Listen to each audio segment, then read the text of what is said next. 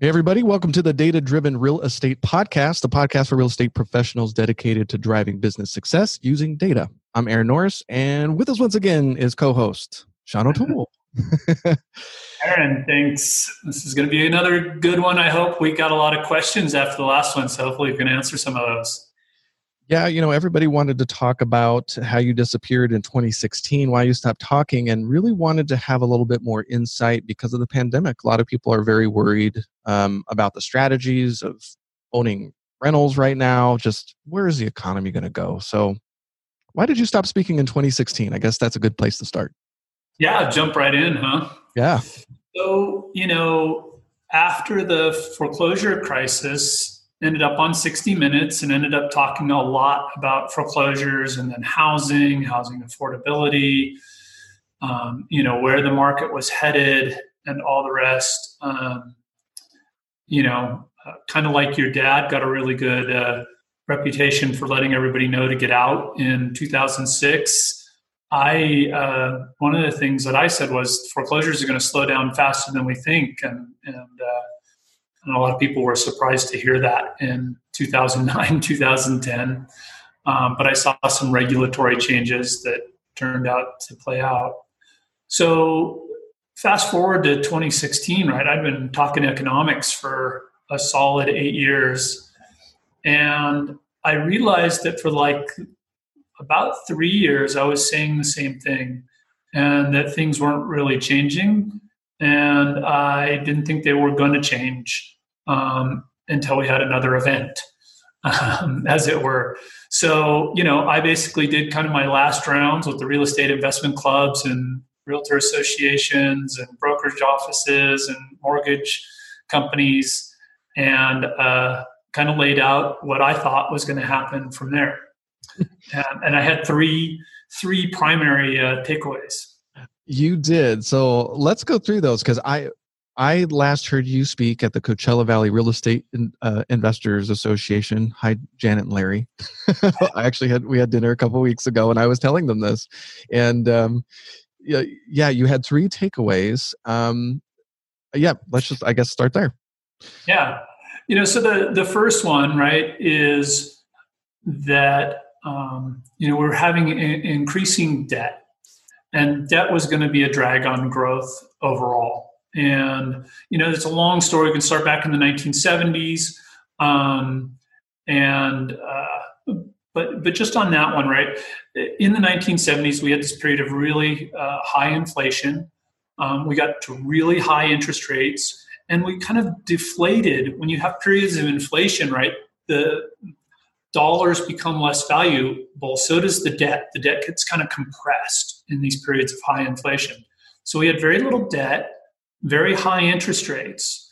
And from the 70s to today, if you kind of look at interest rates, they're in this kind of trajectory. It's not a perfectly straight line, but they're going down, down, down. And as that line goes down, right, we can take on more debt for essentially the same payment. So you can think about that at the household level, right? Uh, my income may not go up, but if the interest rate goes down, I can take on more debt, right?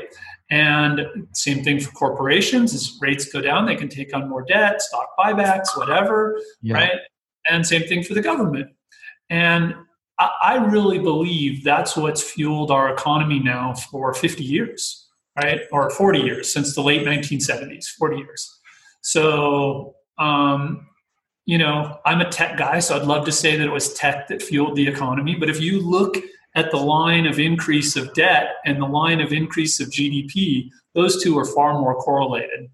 And if you're not on YouTube, I will put the chart up that he's talking about because um, it is very interesting to sort of see the, the lines just sort of cross. Um, yeah. yeah, for sure. I remember Dad likes to tell the story as he uh, he got into real estate investing in full time in 1980, timed the market perfectly, and got in at 17.5% interest rates. He refied his owner occupancy home so he could be a full time real estate investor. so you look at the, the chart of interest rates, and it was literally probably the worst day on record.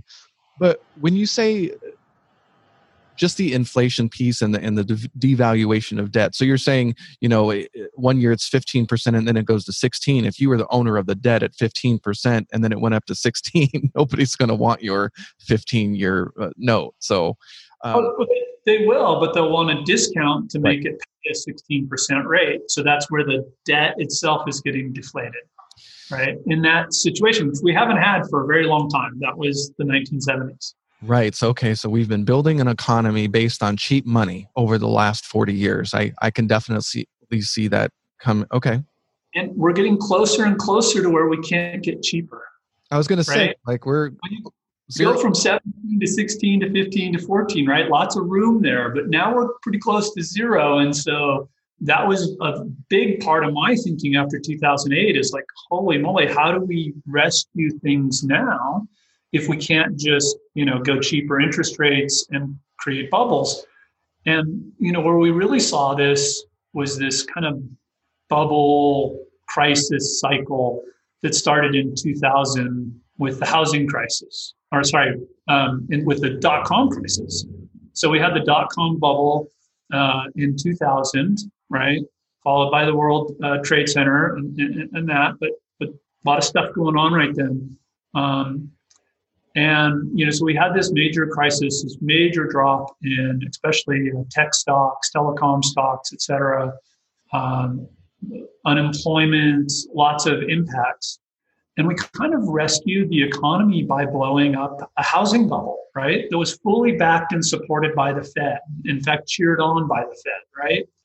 And so we used this housing bubble to save us from the dot com bubble. And and then the housing bubble kind of collapsed under its own weight, right? And we then the Fed bought mortgage-backed securities and put in a lot of stimulus into the we put a lot of stimulus into the economy and the rest right? And so we kind of you know uh, bought ourselves out of that um, housing crisis with with really you, you see the lines of kind of all debt student loan debt being the fastest growing corporate debt government debt you know even mortgage debt has kind of come back um, Just you know yeah uh, despite everything that went on during that time. But you know, debt just skyrocketed after 2008, right? And that's kind of how we rescued ourselves from that uh, crisis. And so, my second big conclusion after debt will be a drag on growth. We're going to see slower growth, harder to achieve growth, right? Is that the next time something goes wrong, the Fed's going to act even more aggressively. And I joked at the time, my, my cartoon was Janet Yellen standing behind the Honey, I Shrunk the Kids shrink ray, and that whatever the problem is, she's going to shrink it. And, uh, you know, and I had a whole bunch of different possible things, black swans, as they were, that could go wrong, right? We could have another bubble blow up burst. Um, but we could also have other things, right? Cybersecurity incidents, terrorism incidents, um, you know, lots of things can cause these uh, dislocations. Um, define black swan if, if somebody hasn't read the book? How do you define it? Yeah, so a black swan is a, there are these things that happen that are unexpected. But unexpected things always happen, so we should expect them, right? Right. So, you know, 9 11 was a black swan. Um, the internet actually was a black swan, right? So, uh, you know, think about uh, your uh, if you're selling modems and the internet comes along, right? And, or what you know, maybe modems is the wrong example, but right, like things get displaced, right? The, the internet's certainly been a black swan for cable TV, for telephone, for lots of things, right? So it's it's these things. They're not necessarily bad, but there's these things that come along that cause unexpected change and consequence, um, you know, that often can be quite negative, at least for some. Uh, what's interesting though is one of the ones that I had on my sheet was pandemic, right? So I had the guys in the full hazmat suits and all the rest was one of my possible possible things, and um, you know, so you know these you know that is one of the ones that you know I felt at the time could be one of these things that uh, could happen. Which and, I say is very random because I don't know. I, I'm 43. I don't recall anything like this ever happening. So for you to pick that one out is very interesting. well, it's, it's hardly like I picked it, right? Like, I mean, Bill Gates, and back in 2016, I think he'd already done his talk, and lots of people were talking about it's only a matter of time until we have one. The fact that we weren't prepared for this is disgusting, right? Like, it's just, it's, it's inexcusable. Um, it, it was it was going to happen. It was just a matter of when. And the fact that globally it's been anyway. So we'll, we'll come back to what, what what's going to happen. Let's okay. We'll yeah, keep going. So basically, okay. I said something else is going to happen, and the Fed is going to step in. So that was my second thing. Okay. And then my third big thing that I thought was important for everybody in the real estate community to understand is that automation um, is accelerating, right? So productivity and uh, wages went up kind of in lockstep into the 60s. And then they separated and wages went flat and productivity continued to go up, right? And that happened basically with the introduction of business application software. And as automation has continued, that's continued, right? Anybody who thinks we're going to bring jobs back to America you know, manufacturing jobs and the rest. We could bring manufacturing back, but it's not going to bring jobs back in the way that it was in, you know, the good old days, right? Uh, China is going to have as much problem with workforce disruption from automation and progress as we are, right? So it's, you know, that's not that's not a war we even should be fighting or talking about. It's it's not the future. I think you, uh, had, you know, hand assembling stuff is not our future. And you had something in the presentation saying that we had only lost a certain percentage due to exporting it. It it really had a lot more of the loss of jobs be, was because strictly because of automation. So I think there is that narrative that oh we're going to bring those jobs back and we're going to you know get those union paying manufacturing when automation and robotics at this point those are never coming back. Right. Yeah. No. I think uh, I'm just looking for that. Uh, 25% of manufacturing job loss is due to globalization. The other 75% is due to technology and automation. Okay. I know we'll, we'll go back there as well because I have a lot more concerns. Here's the, here's the bigger one that people don't realize, right? US manufacturing output is at an all time high. US manufacturing employment is lower than it was in the 1940s. 1940s? Yeah. So. It's not, right? It's not that we've lost manufacturing. I mean, we've lost some of this high labor, cheap labor manufacturing, right? Jobs we probably don't want to do anyways. But our, our actual manufacturing output is is higher than ever. So anyways, there's there's a lot of bad information and bad data around all of that. But I think it's important for the real estate community, right? Because we are seeing Opendoor and iBuyers and Zillow and all this disruption. And I think that even in real estate, which is not one of the uh, most forefront in, in the technology and automation uh, industries, right? Most at the forefront. Um, I think it's important for those of us in the industry to be thinking about how do we work more efficiently? How do we do that better? So those were my big three things, right? Growth's going to be tough. The the we're going to have something else come up, and we're probably going to have things be pretty stable until that happens, right? And when it does happen, the Fed is going to come out with their shrink ray and automation is accelerating. And um, if you want to be successful, you should get on that bandwagon rather than fighting it. So, got it. And in 2016, what were some of the things that uh, maybe strategies that you were talking to investors or about doing to make sure they were taking advantage of the market? Yeah, so in a market that's not growing, right? So based on growth slowing, um, there's really just one way to win, which is to take business from your competition. Right? Nice. So, uh, you know, it is what it is, right? There's a certain level of business, there's a certain level of transactions. If you're a realtor in California, there's 400,000 transactions that happen a year, if you want more of them, you've got to take them from somebody else, right? It's just, it's that simple. And, um, you know, so tougher competition, focusing on the competition, focusing how to use, again, back to the automation, automation to uh, have an advantage over the competition, I think were really uh, important things. And then bigger picture, I said, you know, be prepared. Don't get caught like many of you got caught in 2008, right? We will have another dislocation. I don't know what it'll be, but it, we will have something's going to happen. Terrorist attack, cybersecurity event, major utility outages. Like, you know, there's so many possibilities. And. Don't, you know, you can live in fear of those things, right? Or you can say, you know what? Uh, somebody, you know, um, who was it? There's a Schwarzenegger was like, you shouldn't have a plan B, right? If you have a plan B, that's all you'll ever accomplish. You just got to go for your plan A, right?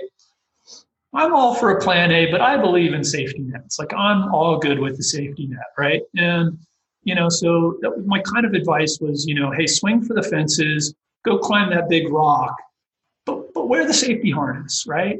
So that if something does, that rock comes loose, something happens, like you know, you're not dead. so basically, saying it's going to be a pretty stable market.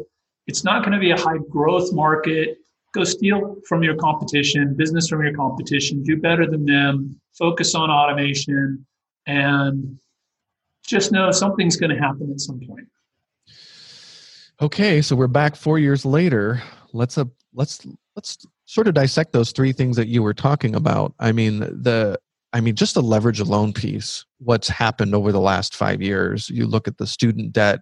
What's interesting is you when you look at the chart, and I'll make sure on YouTube that we show this is that you know the the breakdown of the debt that's exploded. What's interesting is that the mortgage debt finally started to uptick but you see that the gdp growth is no longer attached at all to to the leverage. That's concerning. Yeah you know so you had debt and gdp kind of all going up together and then suddenly most debt just goes straight up and gdp is just kind of still it is what it is right? It went down a little after 2008 and then it's just been kind of steadily ticking along as it's always ticked along. And, uh, you know, so yeah, for sure. And I, you know, you've got some European con- countries looking at negative interest, have deployed negative interest rates. And it, you know, I haven't looked at any housing pricing charts uh, for those areas because it's still less than a year old, I think, for the markets that I was looking at. But do you think that'll happen here in the US? Yeah, so negative interest rates, that's a, uh, that's a good one. Um, I don't think it'll happen. Um, you know, our next black swan is here, right? COVID. Right. Um, so, you know, if there was a time to hit negative rate, rates, right, it'd probably be right now, right? Uh, and I don't know. It looks like we may avoid it this time, right? They've they've poured the gas on in enough other places that they haven't done that with with rates. And I understand there's some um, contagion possibilities with pushing rates down. So you have, you just say you have a lot of funds in money markets, right? And if you push rates down too much, people will pull their money out of there, and that could cause a run on bank, which causes other problems. And so uh they've got to play with all the pieces of the puzzle, right? I'm not an expert in this, right? But you know, they've been buying corporate bonds this time, which they didn't do after 2008. That's big. That's new. Um, you know, you've got uh, all these uh, other things that that have been going on. But I think, you know, just to take one little step back, right? So the next black swan came. It's COVID, and um, massively deflationary, right? So if you think about uh, you know the economy like suddenly every boat is linking leaky and sinking right? Like it is just a very deflationary um, bad hit. People are staying at home. They're not spending as much. Bars restaurants right? It's just awful. And so you know when something like that happens you have to have some response, right? You don't have to, but you should have some response or some strategy, you know, as monetary and fiscal policy, right? So the Fed and Congress basically should have some strategy of like, how are we going to address this? And there's just really four options, right? So one option is austerity, right? Just we don't do anything. We don't. We're not gonna. We're gonna tighten our belts. We're gonna live with it, right? And we're just gonna suffer this deflation. Now, Greece, Greece tried to do that. It didn't feel like that worked out so well. yeah, Ireland did it though somewhat successfully, right? So it, it depends on the degree and stuff, right? I, I think. I think a year ago, would have been a good time to think about some, or two years ago or three years ago, would have been a good time to think about a little austerity, right? Economy's cooking along pretty good, right? We could have tightened our belts a little bit without very much pain, right? So that's sexy to run for political office. I'm the austerity, you know. Exactly. Yeah. yeah. Which is why all democracies fail, right? Because we don't vote for doing the right thing; we vote for doing the easy thing. And you know, so it, it, it so we're going to face that at some point in time. So austerity really hard, right? Especially when you've already got this huge deflationary force to not provide some sort of support into that super hard not suggesting it's what we should be doing at all I, I don't think it's a bad thing to do a little bit of it in the good times balance the budget get things right uh, kind of even build some reserves uh, state governments, uh, you actually have to have a balanced budget. You can't print money. So if you're in a state government and listening, like the next time there's a big boom, right? Don't blame Prop 13 when it goes bust. Understand you squandered all the money in between, right? Like awkward. so, right? Awkward, yeah. Um, so austerity. The next one is you know debt restructuring and defaults, right? So you have this major downturn and you let people restructure their debt, you let them default, or you just have defaults and you kind of let that go. You pull a lot of debt out of the economy. That allows then people to start spending again because they don't have to pay repay debt, right? And that gets the economy going again, and you can get things restarted, right? right. So um, the tough one there is right. You're really picking winners and losers, right? Holders of debt which tend to be fairly powerful folks, like are losing and losing bad, right? And debt, you know, borrowers, you know, are kind of getting a free pass, right? Uh, they may lose their asset or whatever, but you know, perhaps they're getting a free pass. Perhaps they're, you know, they get some sort of penalty, but still, it's a ugly, tough, tough thing, and picks winners and losers, and can create a lot of strife. Uh, right? So not a great one. Okay. The next one is wealth redistribution, right? So um, you you basically tax those that have money and give it to those that don't, right? Already talking a lot about that as we're and going into the election season. I expect we'll see a lot of that. This is going to happen uh, as part of this at the state and local level. Yeah. I don't expect it at the federal level, but you know, I think California went from like a four billion dollar surplus to a fifty-four billion dollar projected deficit. Yeah. Um, the state of Nevada is talking about adding an income tax. Um, you know, you got a lot of stuff going on there. There's a lot of folks who, a lot of states, a lot of local governments who aren't going to be able to fill those holes without picking somebody's pocket. So um, we're going to see well, the primary form of wealth redistribution is taxes. And we're going to see some of that as a result here for sure. The final one, number four, is to print money and devalue it, right? You just pump money into the economy. And that's what we're doing, right? a lot of it. and, and everybody's agreed, right? The Fed has said we have to do it right? The Democrats have said we have to do it. The Republicans, there's been zero debate about that's the one out of the four that we're choosing, right? We're going to just print money like mad and go for it. how many T's? That's the only thing they're fighting about. So I know we're we're talking. Trump just came out this week said he's looking at another trillion, and they're back later in July. So yeah, for sure, more is coming. And you know what? We're so fortunate, and this may sound terrible. We're so fortunate that this crisis that hit us is a worldwide crisis. Because guess what? Every central bank, every government's doing the same thing. So it's not going to put us on a significantly worse footing, right? Everybody's doing this for the most part, right? Uh, especially folks that have their own currencies, right?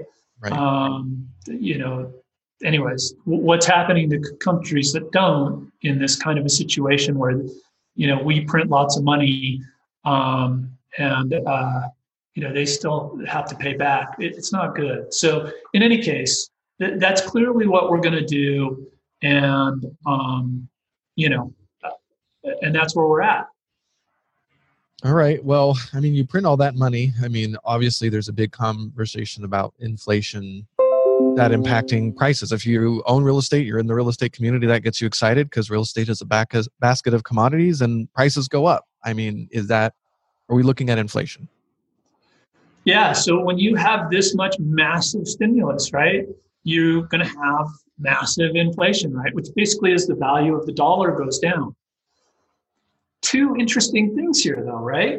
We already have massive deflation from COVID. Right. Nobody's so spending money. You add this inflation, and what you get, hopefully, if we do it right, is reflation. So, not inflation. We just get things back to where they were. We reflate the economy. There'll be a dip in between, but if they do it right, that dip will be shorter and less severe, right? Okay. And that's inflation. So instead of having massive inflation on the other side of this, if they get it wrong and do too much, we will, right? If they get it wrong and do too little, we still have devaluation, right? Right. Inflation. And if they get it right, we reflate and we get back to where we were.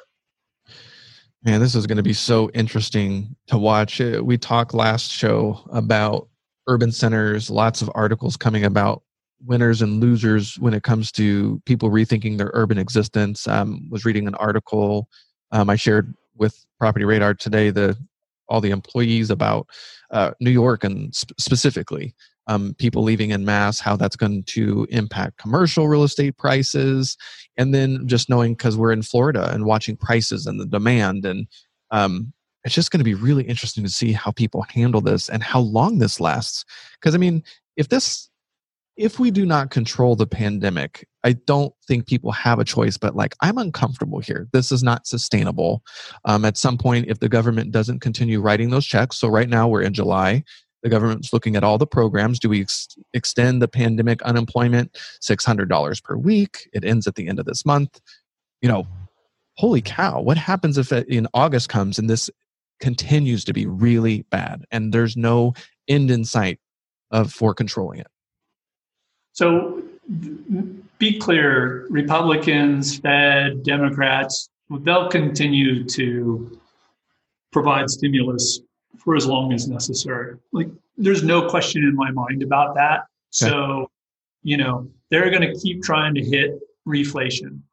Um, and, yeah. you know, because your three options just aren't really viable options, especially for a politician, right? Like, so as a politician, it's really your only thing you're going to do. And the bummer part is, right, is the government's not very good at this, right? So you take something like the $600 a week uh, extra unemployment, right? It's awesome in terms of if you look at, at you know kind of a wage equivalency, right? It's been great about keeping money in the economy and all the rest. Um, a really good, successful program from that side. But now you're a small business, right? You're allowed to reopen you need people to come work for you to reopen and your people are saying uh, you're paying me 15 bucks an hour and i'm getting 15 bucks an hour on top of regular unemployment to stay home and watch the simpsons right i'm not coming back to work you know and then the employer goes well if i tell the unemployment office that i offered you a job they're going to cut you off of unemployment And then the, the employer goes, if you do that, right, like I'm going to badmouth you and I'm, you know, it, it left, it's leaving employers in an impossible situation, right? So yeah. the government's just not very good at this, right? They're picking winners and losers. Like the intent's great, right? Some of the outcomes are great, but some of the outcomes are bad. Same thing with PPP, right? You've got companies that it's been absolutely wonderful for. They were able to keep all their employees on, all the rest. You've got others that, you know, they can't bring people back because they're still shut down. Yeah. And maybe they'll bring them back and be able to use that dollars in that time, but it's not going to really offset all the income they've lost. Yeah. It's not going to make up all the expenses they've had, where they've still had to pay for all the things to keep their business ready to come back to life. And we're going to have a lot of businesses that aren't going to make it. Like there was probably a better way to do that um, program, right? And it's tough because we don't have good data. They don't have good data on the IRS has some data, but really, when you look at it all, like what's going to the owner, we don't want to we don't want to write checks so the owner can still go, you know, sail in their yacht and go on fancy vacations, but we do want to give enough so that they can keep their folks employed, right? Right we're just not good at it. So there will be winners and losers. And there will be winners and losers at kind of all levels and in, in housing. Yeah, I think some of the European countries, instead of giving that extra aid to directly to the people, it went through the businesses and with the goal of just keep your people employed. Even if they're not doing anything, we want the money to go through you. Um, right. To make them whole. And, and cap that at the lost income, right? So right. you will make up you know, as much lost income as you have if you keep all your folks employed.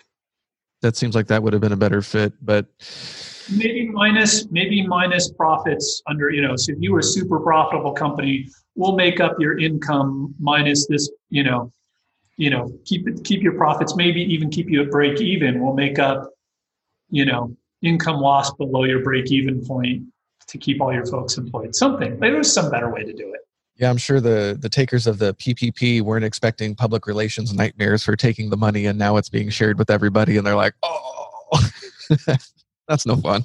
You know, I don't know. It the it's uh, the money was put out there with a certain set of rules, and you know, if you met those requirements, you should have taken the money. Like that was the point. Like, what's the stupidest freaking thing is that we still have a billion dollars plus that didn't get used because people got afraid of the rules. The point, even if, let's just say, worst case, that money went into some fat cat's pocket, right? He's still going to go buy a boat. That boat, by building that boat is going to employ people. Like it would be better to have it misallocated than not allocated. Correct. It would be better not to have it misallocated for sure. I'm not I'm not saying it should be misallocated, but people being upset that some of it got misallocated because they rushed it out a little, you know, too quick.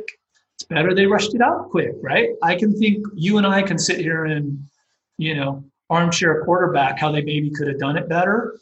And hopefully they'll do it better next time, right? Well, but, have their shot when they get back. But going into election season, man, I feel like this is going to get uncomfortable. Yeah. But they needed to do it. They needed to do something fast. They needed to get the money out there. It still was probably too slow. It's better they did it, and we shouldn't be picking on those companies. Very true. So, well, let's let's try to bring this back into the real estate market. So, Correlate Logic came out in the last couple days, talked about how they're thinking, you know, uh, prices may in, decrease by six percent. And I, I just think it's so weird to national numbers are so hard because I think it's going to be so local. I don't know right. how you're feeling about that.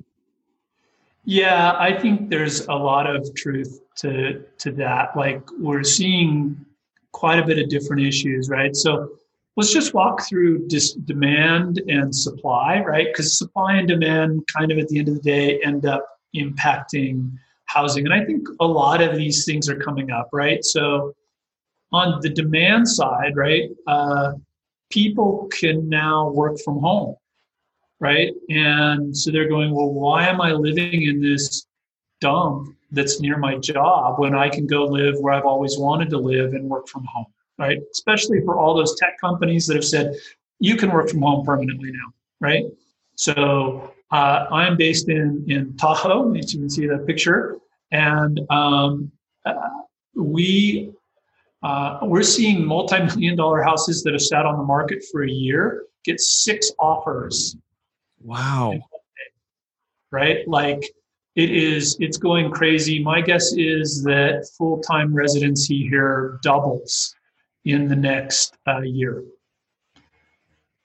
Uh, okay, well, that's a headline. Well, well, because here's why. Um, I part of my job is reading the news every day, and some people are like, "Oh, you know, these secondary house housing markets are going to get hosed," but basically, you just said at a very high price point that may not happen. That's really interesting. And, and well, what are secondary housing markets? They're places where people want to live, right?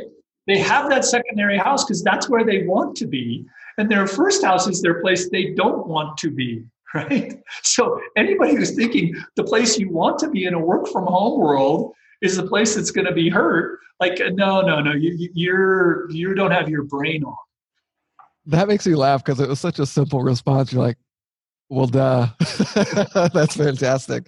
I actually want to live there. Yeah, all of a sudden we're looking around the room like, I don't want to live with you anymore and I don't want to live here anymore. So, and that's, I, I, think those are two, right? Like, so household separations, I think we're going to see a massive spike in divorce rates, right? People have forced together in ways that they haven't been ever in their life and spent more time together in the last little bit. And I think that's going to make some folks a lot closer. And I think it's going to have some folks go, oh, heck no, I am done, right? We're separating, right? And so that's going to create demand. Um, we're going to see a move from dense to less dense, which is going to create demand in those less dense areas. It's going to create supply in the dense areas right? I think people realize that even with a reflation, when you print this much money, it doesn't all leak out in the right places. And, uh, you know, some people would say right now that cash is trash because to any degree, you know, we're still devaluing dollar. Even if we just get to reflation, right? When you print this much money, money's not worth as much as it was before. And some people would prefer to have hard assets, right? Mm-hmm. So, um, exotic cars don't seem to be dropping that much in price, right? Art doesn't seem to be declining that much in price. Real estate, um, desirable real estate, is we're not seeing declines, we're seeing increases in many cases, right? So there's a desire for hard, as- hard assets. And we're also seeing lower interest rates, right? So that's also bullish for for demand and, and pushing prices up. Now, not that it's all good, right? Um, certainly, uh, folks who own short term rentals um, have been pretty massively hit. A lot of folks are starting to booking again. I think a lot of folks will survive. Uh, some folks were really smart. I have a friend that as soon as it all started happening, he started advertising. He had 20 plus short term rentals. He started advertising them all as in Escape New York, fully furnished, right? I think he's going to end up doing better with these long term Escape New York renters than he did with his short term renters uh, financially because he didn't have to keep cleaning them and turning it over and doesn't have all that stuff, right? Right. Um, but certainly some short term rental folks, there's definitely a lot that got really hurt, right? And some of those aren't going to survive. They're going to need to sell. So, you know, um, it's funny that I was on a, a, a talk and uh, I was speaking to realtors, uh, sort of a presentation on this about PropertyRadar, and then afterwards I hung on the line to talk about the haves and wants, and she was actually said Orange County getting rid of my vacation rental. So, yeah. At the price point, a lot of times it didn't make sense. I, I mean, unless you can get those high dollar amounts, yeah. So but what you said is interesting because I always think of demand too and price point. In San Diego, anything under a certain price goes really fast. And then in brackets, you know, you go over $3 million, those could be hanging out for two years. So a lot of real estate investors I know have very strategically pulled out of that category over the last couple years. They're not doing it anymore. But yep. it's going to be interesting to watch. Okay. Interesting to watch. Now, and this is the most depressing one, right? Like our, our worst off households have been the hardest hit, right? They've been the hardest hit by COVID. They've been the hardest hit by the economy. You know, they're just the the, the hardest hit. Uh, I think uh, what is it? Uh, um, the Fed said uh, forty percent of households under forty thousand dollars a year in income, um, wow. you know, have had a job loss. Um, you know, so that is definitely going to put a lot of downward pressure on the market, right? Um, and we're going to see a lot of defaults and um, and that. So that it's not all good news. I mean, we joke about some of this stuff: people getting divorced, creating demand, whatever. Um, not not that that's good news either, but right, like um, you know. Uh, uh like this is this is going to be a, a, major downturn. It's going to be tough to recover from. It's going to be especially tough to recover from if we don't, you know, get on top of this. Uh, um, you know what's going on with COVID pretty soon, right? We have the absolute worst statistics pretty much in the world. Like pretty much everybody's doing a better job than we are, mm-hmm. and um, you know, so hopefully we get to vaccine. Hopefully we get to people being a little more careful and, we get this thing slowed down and, and we can get back to back to work. So, but until we get you know past that, it's it's a pretty significant economic hit, even with the stimulus. And again, winners and losers. Um, we are going to see some losers there. I don't know how well dense real estate in San Francisco does over the next little bit here until we get past this. Um, you know, lower income neighborhoods probably get hit pretty hard. Um, you know, so yeah, it's not. It's definitely not all, all good news. Um, I, I don't think we're going to see a downturn like we saw after 2008, though, for housing for sure.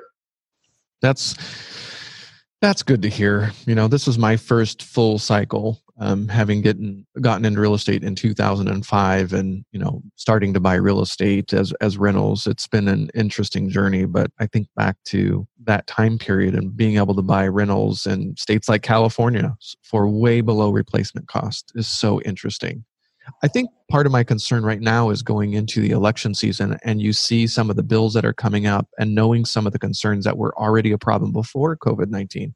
So, LA just re, as an example, just released more homelessness data and it, it, it has, I think it increased by over 10% again. And they raised billions of dollars with the HHH fund, and they're on par to hit an affordable housing unit of $530,000 and it's taken them three years to get there.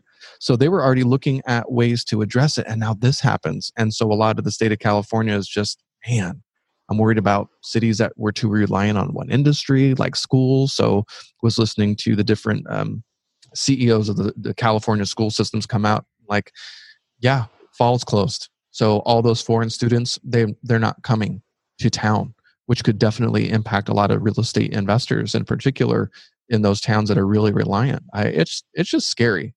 I don't think we've seen. right?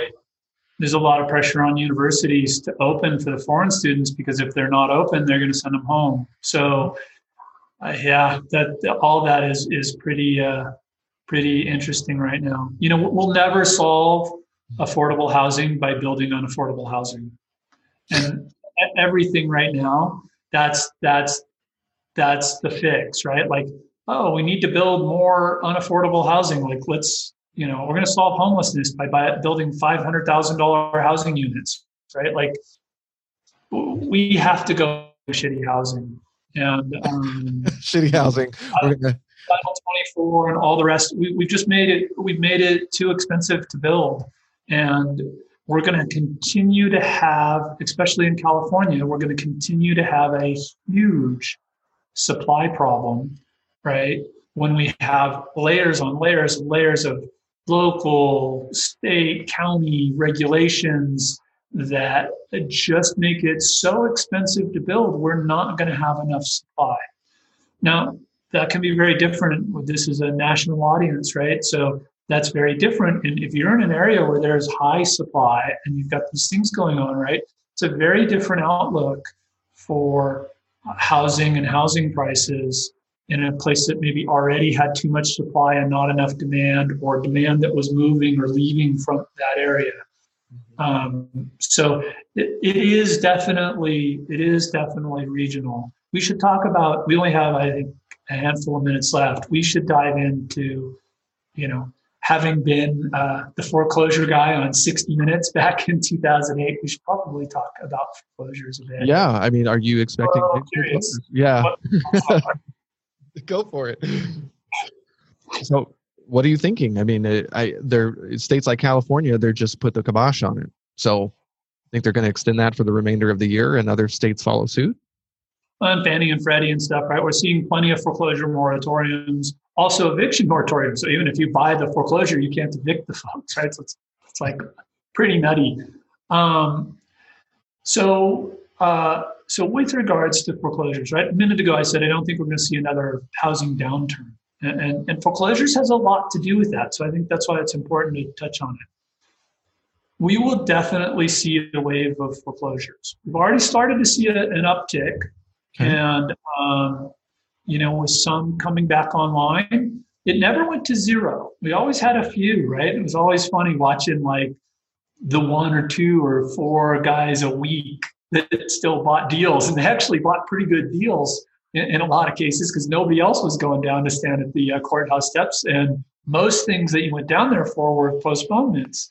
So there were there were actually a couple a uh, couple of good little deals out there, but um, we're starting to see a little uptick now because the foreclosure moratoriums have, have, were always only were kind of like for those affected by COVID, right? So you get some vacant properties, land, things like that. Those have been still foreclosing.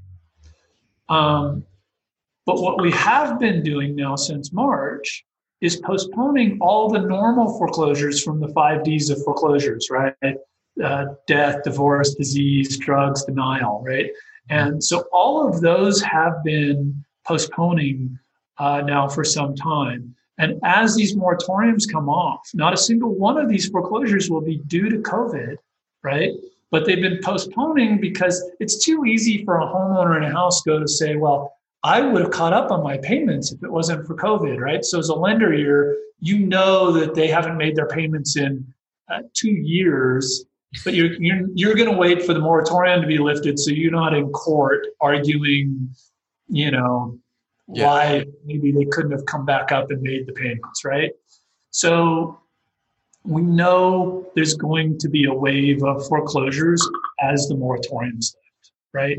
Because they're just backed up. You know, our normal level of foreclosures every day, those aren't happening. So those will all come out in kind of a, a pop, right? Maybe, maybe not in a day or a week, but over maybe two months, we're going to see a little wave.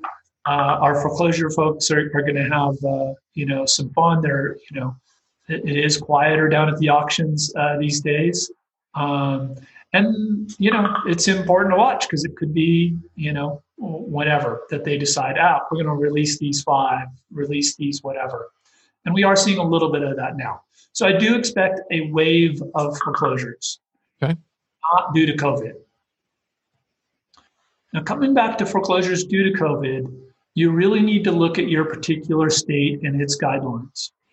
Um, but we saw back in 2008, it wasn't unusual for it to be one to two years from the time of missed payment to the time of foreclosure, even three, four years, yep. right?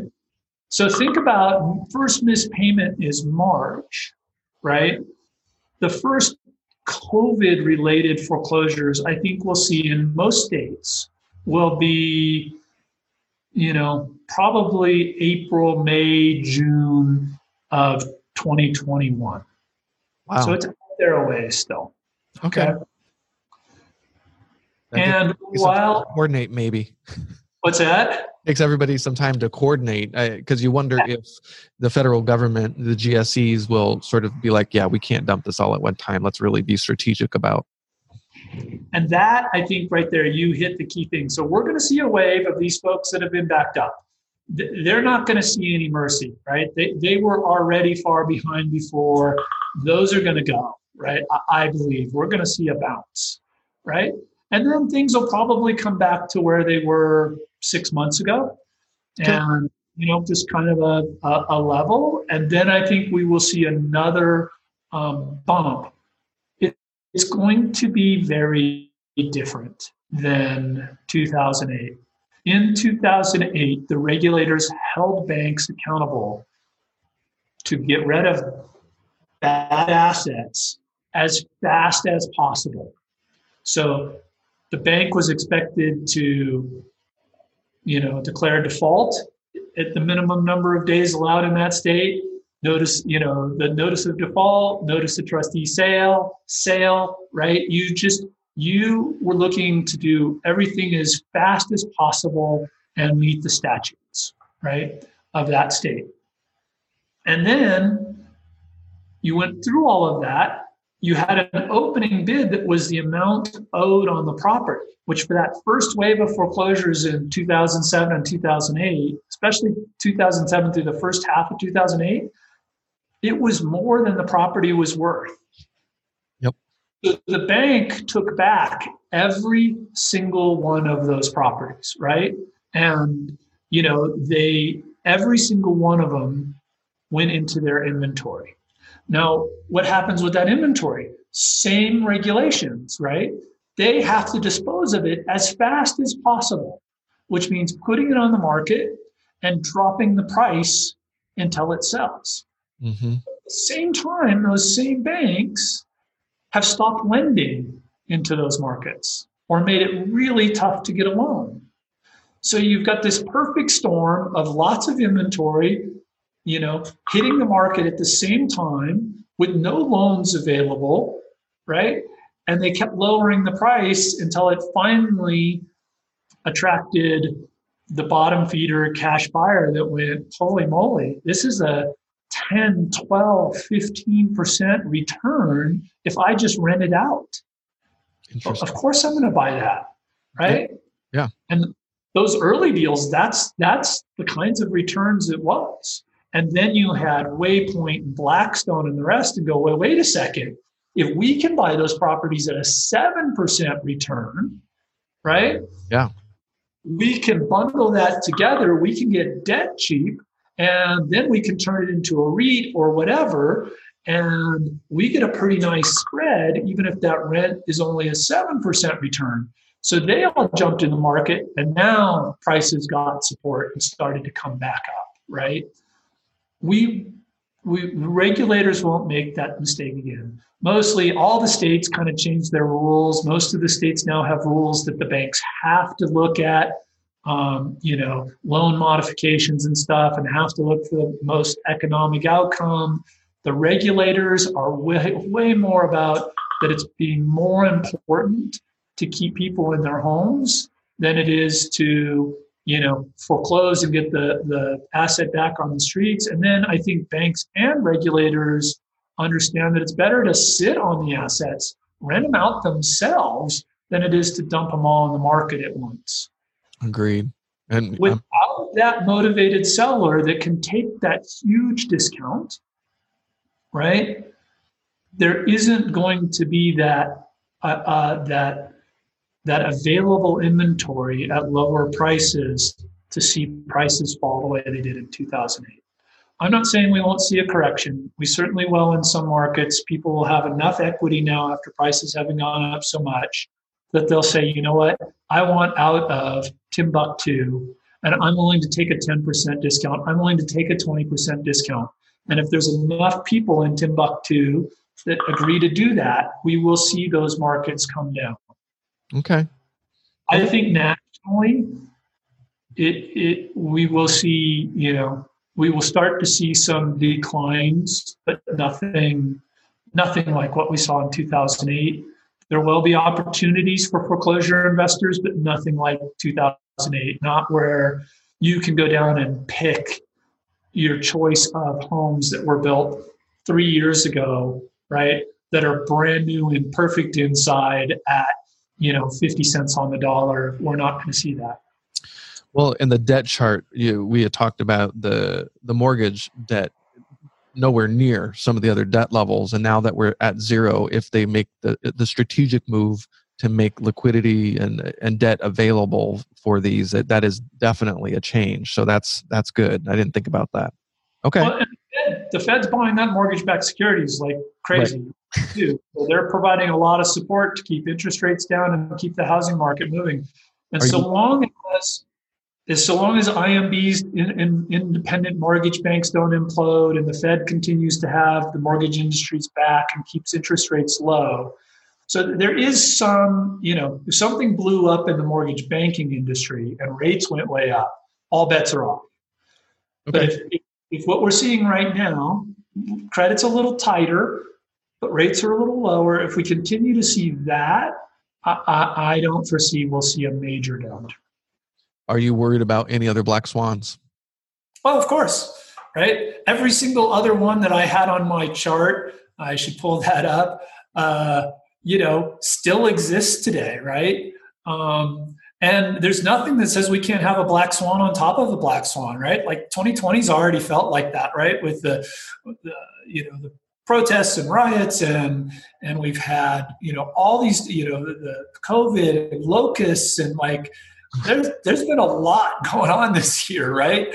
But you know, I think cybersecurity, terrorism, international you know, turmoil. I mean, man, international turmoil, war, right? Uh, automation is still uh, impacting jobs, right? It, one thing, you know, that I think we're not talking about a lot, right? But some of the reaction to COVID may make the unemployment situation, long term unemployment situation, worse, right? Sure. If I can order from my restaurant at my seat with my phone and I don't need a server other than somebody just to bring it out and set it on my table, but nobody have to come talk to me, right?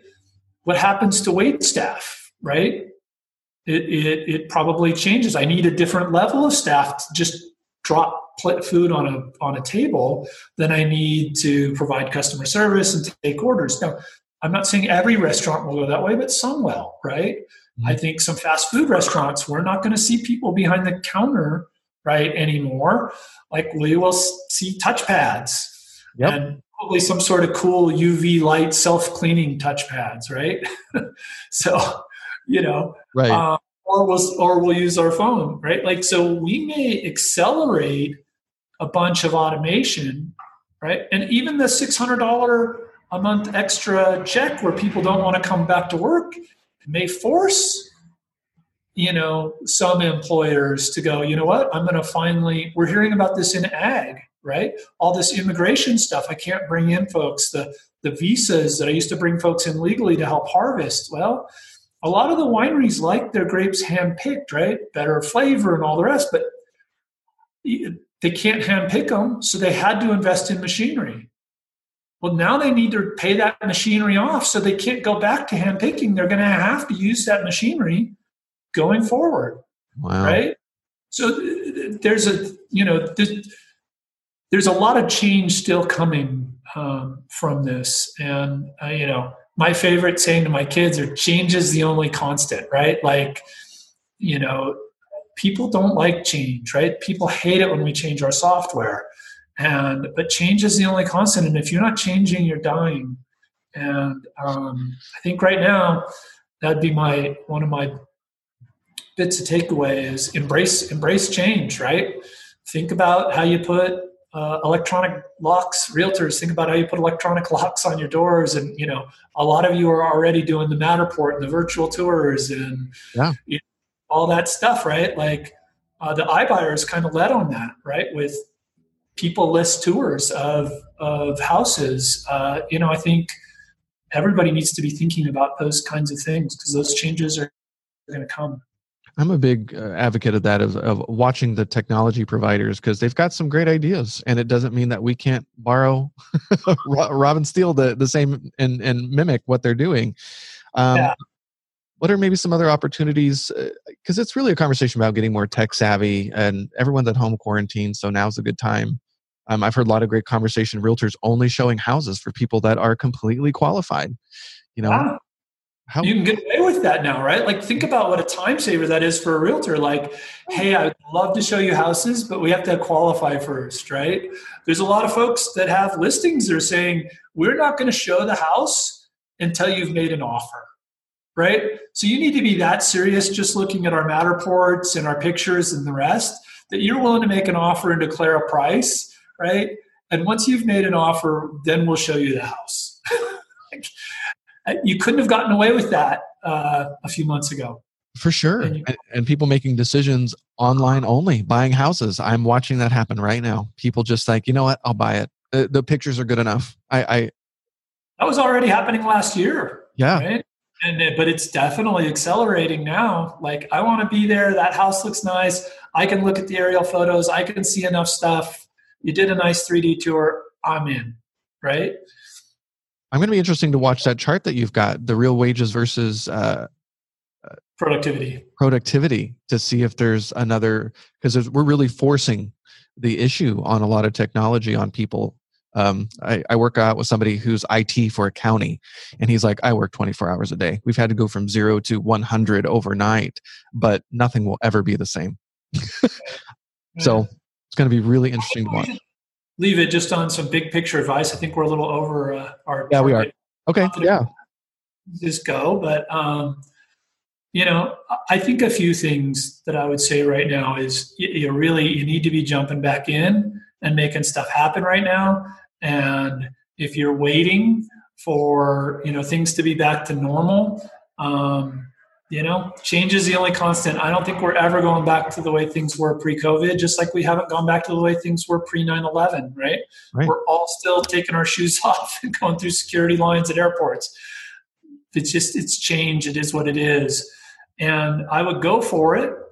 Um, but another safe uh, you know another black swan covid getting worse uh, lockdowns back again you know wear a safety harness right? Like think about think about uh, not pushing so far forward not over investing so much right? Instead of going so leveraged on those deals you want maybe find a partner and take a little less percentage and have somebody else in there with you so that you can afford some shock if you know every tenant in your building decides to cancel rent, right? Uh, and you can't evict them. Uh, that happened. Yeah. Um, so, you know, be ready for that. Have enough, you know, don't hoard cash too much, right? Because it's being devalued right now.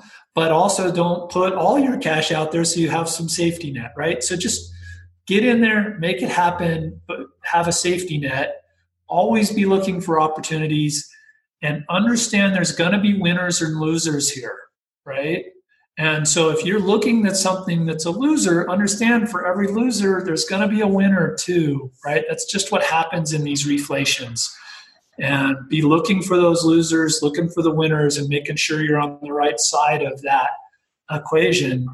And you know what? Kind of like my short term rental guy who, you know, as soon as lockdown happened, he advertised in New York, right, for you know the New York escape, um, and rented all twenty of his units. Right, you got to always hustle, right? Like, just you got to hustle.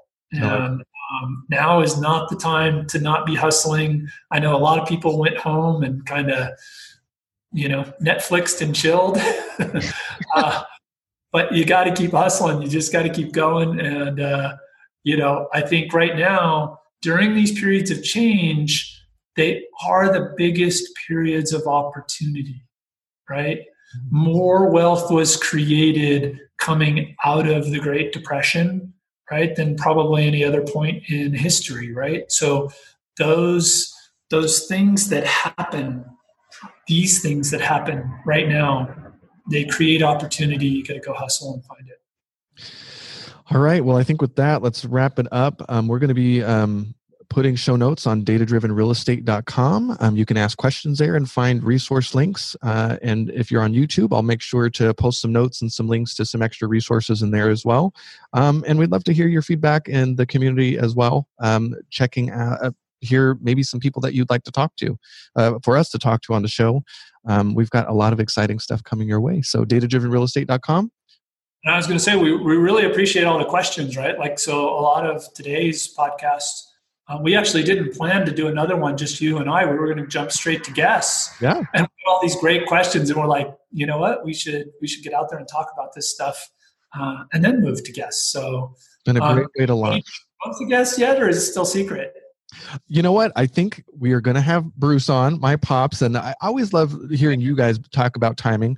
John Burns says he's going to come on, and you know, John Burns is such a wealth of information in in the builder community and the Wall Street community.